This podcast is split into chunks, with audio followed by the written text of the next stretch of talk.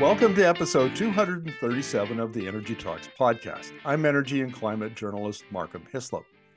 Three weeks ago at COP28, 22 countries, including Canada, the US, the UK, and France, pledged to triple nuclear power capacity by 2050.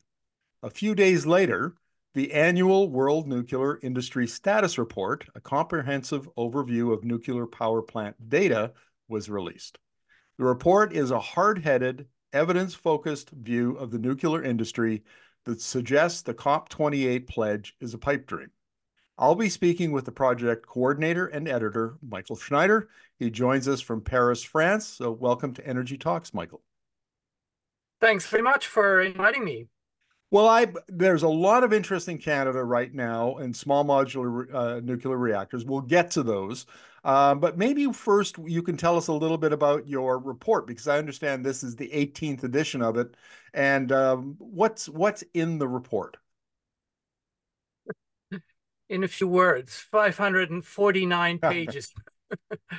Well, the basic idea of this uh, analysis, uh, which we've been doing now annually over the past uh, 16 years since 2007, uh, is a multi-indicator analysis uh, that is carried out by an international group of uh, senior experts in, in various fields, um, interdisciplinary, uh, uh, a really hard fact-based, uh, lots of numbers in the in the report, uh, uh, over 2,000 references. I mean, it's it's it's really a data loading volume, and the the, the the basic idea is to provide a carpet for debate. Uh, we, we've seen um, over and over again that this is this debate is kind of lifted up somewhere in the air uh, and is, is, not rooted somewhere in in uh, the factual uh, uh foundation. So that's that's really what we're trying to do, and and and I'm I'm very uh, uh, proud to have such an extraordinary team of experts that go from uh, University of British Columbia, by the way. Uh, uh, MV Ramana, professor at the uh, university, is one of our uh, uh, core authors. we have people from the Technical University in Berlin, think tanks like Chatham House in London, Nagasaki University, and we also had a guest author from Johannesburg University in South Africa. So it's really four continents. Uh, it's a dozen experts. It's very international and very interdisciplinary. Well, here at Energy Talks, we pride ourselves on interviewing uh, leading experts in various aspects of the energy industry. So the fact that your report uh, has uh, that kind of expertise behind it is speaks highly of it. Um, so let's get to the COP28 pledge to triple nuclear power. Um, I take it that you think that this is unlikely to happen. Well, I would go one step further. This is impossible to happen. Just to, to clarify what it would mean. Uh, we currently have uh, about, to simplify things, about 400 reactors, 412 to be precise uh, in operation around the world. And um, I, am sticking to the to the numbers of reactors because it makes it it makes it easier. Um, uh, we have looked into you know the question how many reactors are will actually uh, or are likely to go offline to go offline until 2050 because that's one of those forgotten little facts is that there will not only be new reactors, but there's also reactors that will shut down. So we're considering that all of the reactors that are currently operating and have a lifetime extension, uh, you know that many reactors have been refurbished, like in Canada, or got lifetime extensions licenses, like most of the reactors in the United States uh, up to 60 years now. There's even a few that got a license for 80 years of operation. So we consider they will do that. They will go to the end, which which is actually very conservative because no reactor in the world has ever operated for 60 years. So leave alone for 80, 80 years. But we consider that. We, we consider all of these reactors go to the end of their license. And all of the reactors that are currently under construction by mid-year, that was 58, will actually enter operation, you know, when scheduled, et cetera, et cetera. So if that happens, in addition to the ones that, that are under construction, the industry would need to build another 270 reactors over those 27 years. You don't need to be cracking mathematics to uh, know that this is 10 per year, right? So we we don't predict the future, but we know exactly what happened in the past. So if you look over the past 20 years between 2003 uh, uh, and uh, 20 uh, mid 2023, a total of 103 reactors started up, 110 were closed. Now, that means it, there was a slight deficit on a global scale, but we should stress that 50 of those startups, so almost half, was in China. So the deficit outside China is 57 units. That's the industrial reality uh, that we have seen. So if we need 10 reactors per year just to break even by 2050, it means it means we have to double the frequency of construction merely to stay at the same level. One of the points I found really interesting uh, was that the uh, uh, in the last I, I, forget how many years now, but the of the uh, the reactors that have been completed, uh, they were either done in China or they were completed by the Russian nuclear industry in other countries. Does that suggest that at this moment, the expertise, the supply chains, the engineering, all of that is is not in North America. It's not in Europe. It's primarily in Russia and China.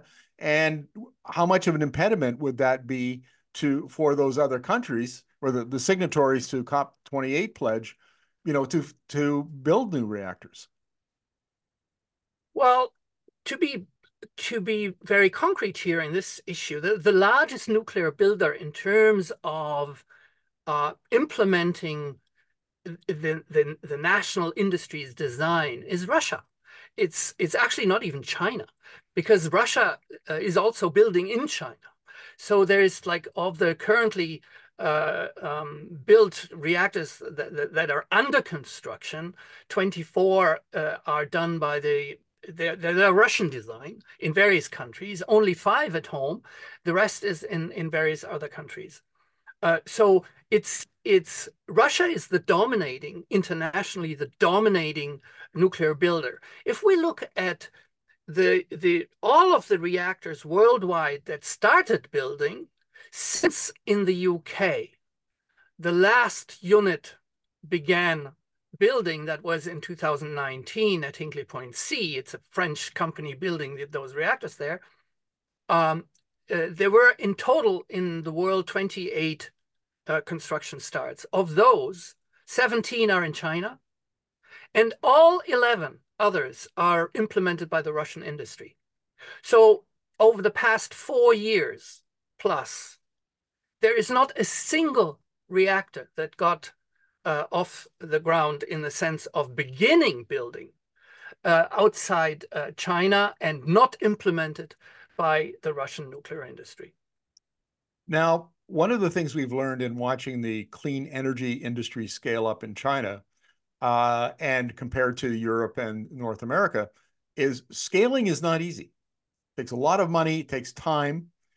And given where Russia is right now, I mean, it, you know, it's a it's a it's a political pariah after the invasion of Ukraine. I can't imagine that you know the uh, com- countries in the UK uh, or, or, North America uh, are going to be keen uh, to do business with Russia if they want to build nuclear reactors.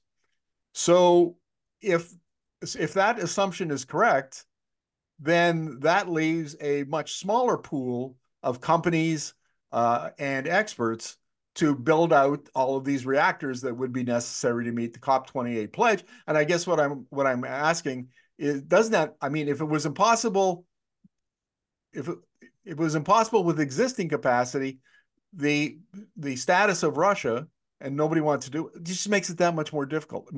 I don't know, more impossible, if it were.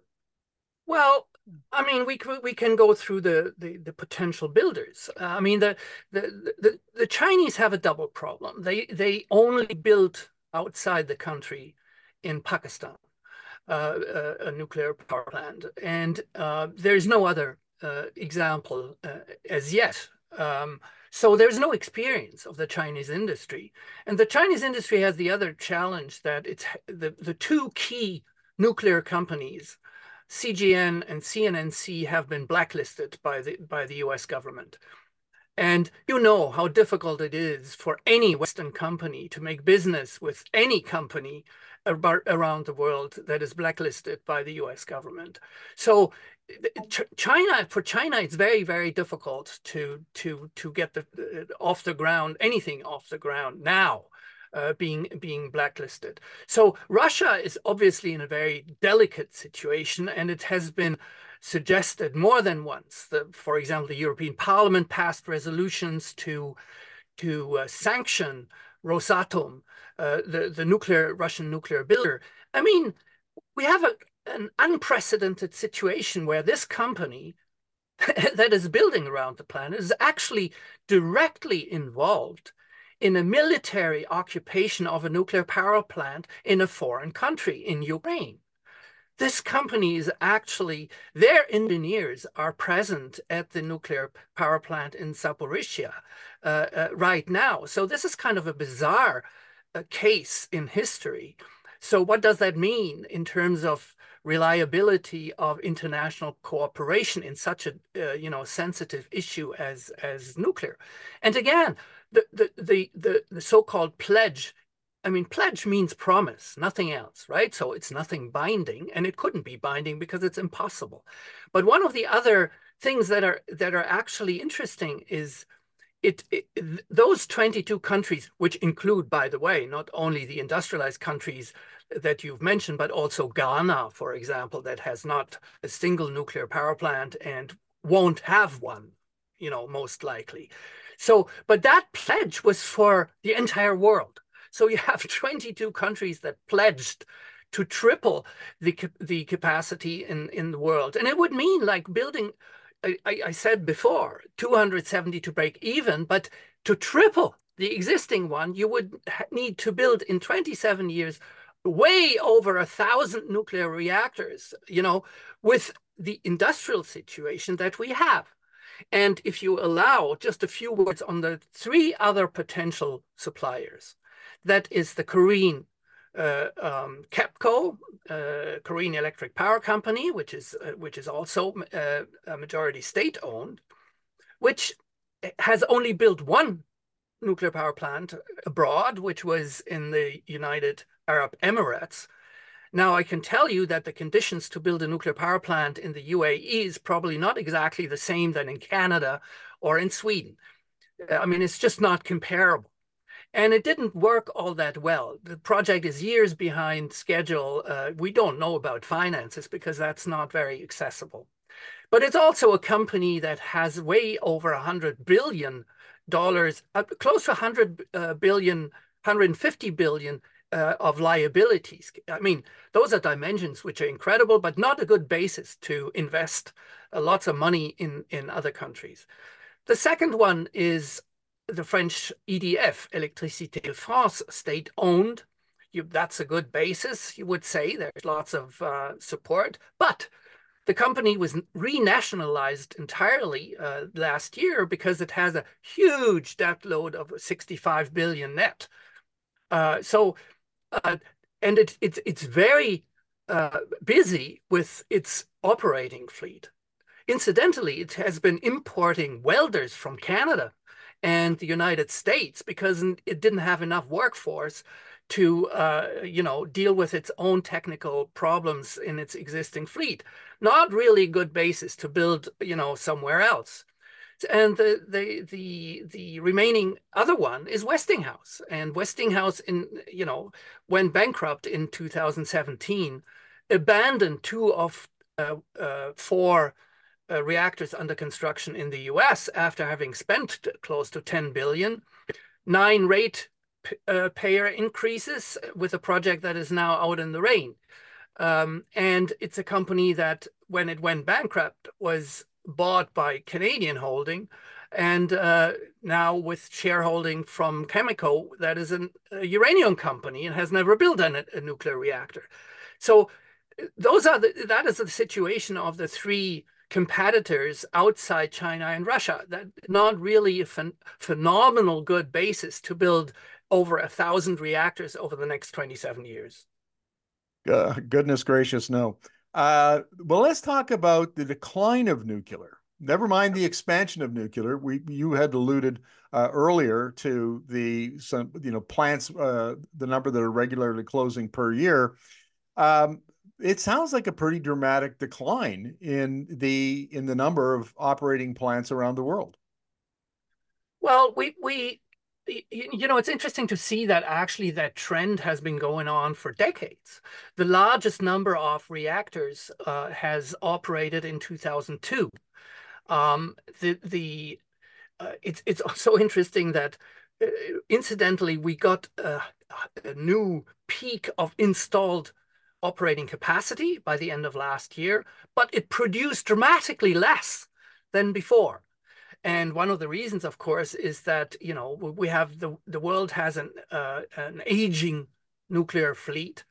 Uh, the the age in uh, uh in in the U.S. now on average is 42 years. My God, can you imagine what the cars looked like in Canada 42 years ago? Uh, I mean, they weren't exactly the same technology age than they are uh, today. So in a lot of countries, uh, you know, there's trouble with existing with the existing fleet. So the the output declined by four percent. That that is steep, a steep decline in 2022. If you take out China, where the the production increased by three percent, the, the the the rest of the world plunged by five um, by five percent. And if you look at the share of nuclear power that peaked already in the mid 1990s and uh, is now standing at uh, in 2022 at 9.2%, which is almost half of what it was in, in, in the mid 1990s. All of the main indicators, like the, the largest number of uh, startups uh, of new, new reactors was in, in, uh, in the middle of the 1980s. The largest number of reactors listed as under construction was in 1979. And the, you know, and the largest number of construction starts was in 1976 at 44 at the time, 44 units start, started building in 1976. In 2023, the year is not over, but we've had four construction starts, you know, so, so it's, it's, you know, literally a, um, an order of magnitude uh, a difference. And it's been a, a, a decline that has been kind of initiated a long time ago. I uh, France is often brought up in conversation about a, a, a nuclear power uh, that has been fairly successful in uh, I think it's seventy eight or eighty percent uh, of the the country's power is uh, is that, derived from. That was a long time ago. Oh, okay, but that's that's where I'm going with this question the, that has dropped considerably, and it has to do with the poor performance of the French nuclear fleet. Can you tell what can you tell us about that? Well, this is this is part of the complexity of the issue. Like uh, the news outlets will, you know, cover, you know, a significant problem that pops up. Uh, and we, have seen a very, very difficult issue that it's, it's called stress corrosion cracking, which for once is not an aging issue, but it's a mere, uh, uh, it's a design issue, it's a material quality issue, it's it's an operational issue. It it it has it's a highly complex phenomenon, but it led to to the to the uh, provisional shutdown of a lot of reactors in in in France. But it was only in accumulation to other issues. That's what people forgot. So what we've seen, let me give you one. Uh, sorry to throw in so many numbers, but but it's it's really really striking. When you look at the at the period of uh, the years between 2005 and and 2015, the French uh, nuclear output was pretty stable, and in nine from those 10 years, it was over 400 uh, terawatt hours, that is billion uh, kilowatt hours. Now, in last year, it dropped below 280 terawatt hours. So the drop from that average, it's not even peak. The peak was 430, but that average over those those 10 years, it's a loss of 120 uh, terawatt hours. Okay, so if you compare the year 2010, which was the year prior to the Fukushima disaster, uh, uh, or when it began rather than because it's not over.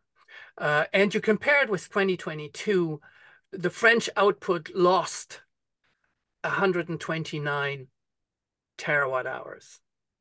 Now, let's have a look at Germany. Germany decided in after uh, the Fukushima events to phase out nuclear power and closed its last reactors uh, this year in, in, in April. Germany lost between 2010 and 2022 106 terawatt hours. Isn't that interesting? So 106 lost in Germany due, due to the phase out, coordinated, organized, scheduled to the day uh, of closure, which is a dreamland for investors because they know there is one, two, three, four gigawatts in the marketplace to be taken at a given day. Can you believe that? I mean, that a better insurance you can't get in terms of investment security, right? Uh, and you compare that with the French experience, which is totally unplanned, shocking, you know, disconcerting, you know, a suffered, uh, you know, reduction of uh, nuclear output. And I think that is, is, is, is, is that that's a good basis for discussion. Well, let's continue it with by talking about Ontario because Ontario has had three reactors. Two of them uh, are going to be refurbished. One of them is going to be closed. What's your and given the experience in France, um, is it possible to cost effectively and in a, a reasonable time frame refurbish uh, nuclear reactors? Well, I mean, every country is different. And the Canadian nuclear industry now claims they have an example where they actually did refurbish um, uh, a reactor on time, on budget. I'm not qualified to judge on that, whether it was on time on uh, or on budget, even less on budget. Uh, but uh, let's let's put it that way. If that is true, if that was true, uh, it's an exception amongst you know, a whole long list of um, uh, areas where of, of countries and nuclear reactors where actually outages take a lot longer than uh, anticipated. We have done, you know, a very detailed analysis uh, for pre-COVID um, year 2019 on the French fleet, and uh, if you if you look you realize that the actual outages uh, have been over 40% longer than anticipated at the first day of the outage when the outage began. So, you know, it wasn't possible at, uh, at all to precisely predict uh, when these reactors would come back online. By 2022, the outage days per reactor were between four in the year and 365 because five reactors did not generate a single uh, kilowatt hour uh, uh during that year. And the average was 152 uh, days uh, with zero production, not reduced, zero production uh, throughout the year per reactor. So very unreliable. And, and, and, and I find it always um, amusing when people call like uh, uh, renewables intermittent.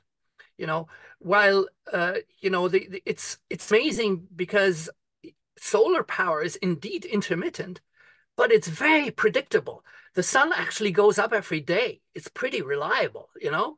And in terms of predictability of output, it's now so precise that you know in the Indian in the Indian electricity market, you get a penalty if you have if you're off the, the production on a half hour basis by by more than 10 or 15 percent. So so it's very predictable. While you know when a nuclear reactor is not back from outage, it's zero production and it's very unpredictable. Let's talk about the another unpredictable uh, topic, and that is small modular reactors. Now, it's very interesting uh, that there are four provinces in Canada that, that have uh, banded together and they they want to promote the development and use of SMRs in Canada. Um, there are four SMR units in operation, two in China, two in Russia. And you argue that, in fact, the construction history suggests that SM, those SMRs uh, delivered exactly the opposite of what they had promised. Yeah, I mean, small miraculous reactors is, has become kind of a an interesting acronym as as uh, SMRs, uh, but they're not really miraculous. Uh, the the Russian example showed that the, the planned construction duration was 3.7 years and reality was 12.7 years. I mean, in Russia, by by Russian industry that claimed we know how to do these things because it's based on you know small reactors that we have in uh, nuclear, not only nuclear submarines, but the Russians are also the only ones that use use them in icebreakers, for example. So that they do have civil applications of that sort. So you know, people thought this is if if there's one country and one industry that knows how to do this, it's the Russian industry. Well, it didn't work all that well uh, in in terms of construction time, and on top of it, they don't deliver a lot of electricity. Their load factor is very very low, and for both units, we don't understand why. We don't have any information whether it's for technical reasons or operational reasons. We don't know. Uh, but the, you know that's according to the numbers that they have the Russians have transmitted to the International Atomic Energy Agency. The Chinese example is similar.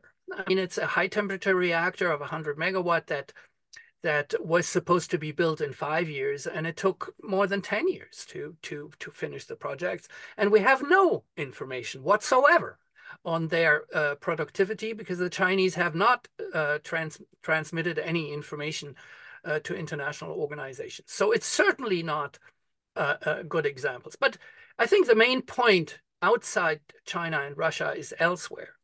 There is no certified design in the Western world, none. And th there is one exception, but that's not really, it's more like a prototype that is under construction since 2014 in Argentina. It's kind of a home design. And I understand it's more like a prototype uh, uh thing than a modular reactor, right? That is meant to be built in series.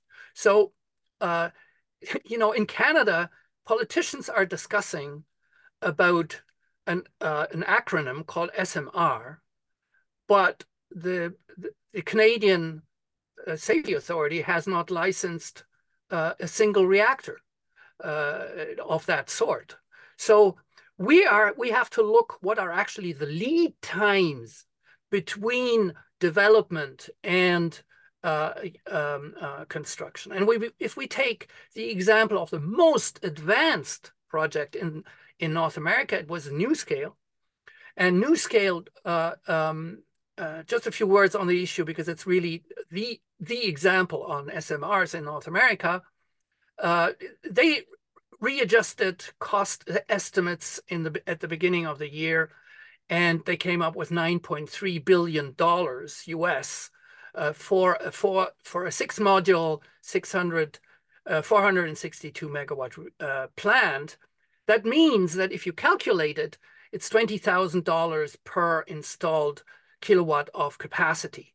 Now, to put that into perspective, that's about twice as expensive as the most expensive European pressurized water reactor.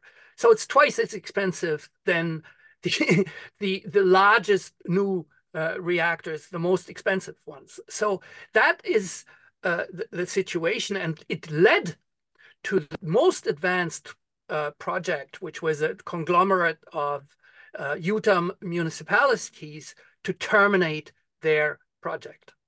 So currently, the most advanced uh, project uh, that was the only one that had some commercial background was terminated because they couldn't find enough municipalities or other clients that would subscribe to the output of the facility. Um, in Canada, the company I uh, I hear about most often that that claims to have an SMR technology ready to go is Hitachi. GE and, Hitachi. It's it's also um, co combined company. It's oh, GE, I see. General Electric Hitachi. Right. Okay, didn't know that. Good to know. Uh, what have you any got any thoughts about about that design? It, has it been built somewhere else? You know, in, in another country? Uh, I think you're talking licensed? about the the BWRX that is proposed for the Darlington uh, site. Yes, that's exactly what I'm talking about. Um, well, I mean, obviously, uh, GE and Hitachi are not startups. It's it's it's a different situation if a company like EDF or GE Hitachi or or the likes start uh, uh, with that kind of project. But the uh, uh BWRX is not licensed anywhere in the world. And uh, I don't even know whether whether the GE Hitachi has now finally submitted a, a, licensing application to the to the uh, uh, Canadian uh, Safety Commission. So. you, you know, we're in the very early stages of development. you know, for the time being, we're talking pretty much of about PowerPoint reactors, PowerPoint designs, you know. It's, it takes a long time. Once, and you, you know, if you look at the original uh, thinking of these projects, NuScale, for example, said uh, around 2008 they would have a reactor up and running in 2015. You know, if you look at the uh, Darlington site, they say they will have a reactor up and running by 2029. But uh, uh, you know, if you look at EDF, for example, they they started with the development of a of a small modular reactor, and they said we we we aim to start building it 2030. I mean, the probability that all of this happens is very low, is very low. And even if, even if a reactor, one reactor here, one reactor there, was, uh, you know, built and you know started up sometime in the in the 2030s, uh, uh, it, it would not mean that there's hundreds or even thousands of these reactors. That's the, that's the point, and that's what we're talking about when we're talking uh, a large series, when we need, need to get the to the um, scaling effect by the number, if it's not by size. Right. So it, if you can't do a 400 megawatt uh, reactor, but you're doing one megawatt uh, SMRs, you need 400 of them and, and you need to scale up that ma that manufacturing in your plant and we're just not seeing it's not it's not happening yet not likely to happen in the uh, in the near future uh, well it might not be one megawatt but even if it's 10 megawatts it's 30 or 100 megawatts you know? I mean it's it is um, it's it's just impossible to build as many of these things you would need in in, in order to come uh, to a uh, significant uh, installed capacity. Well, Mycle, this has been fascinating, and you've given me uh, and my listeners a very different perspective on the nuclear industry and on SMRs and on the COP28 pledge than we've been getting from other sources. And so thank you very much for this. Really appreciate it. Well, it's a it's been a pleasure, and thanks for having me. We'll have you back because I have a uh, I suspect that nuclear is not going away in, in the discussion in Canada anyway. The talk of nuclear is not going to go away. Thank you very much. Thank you.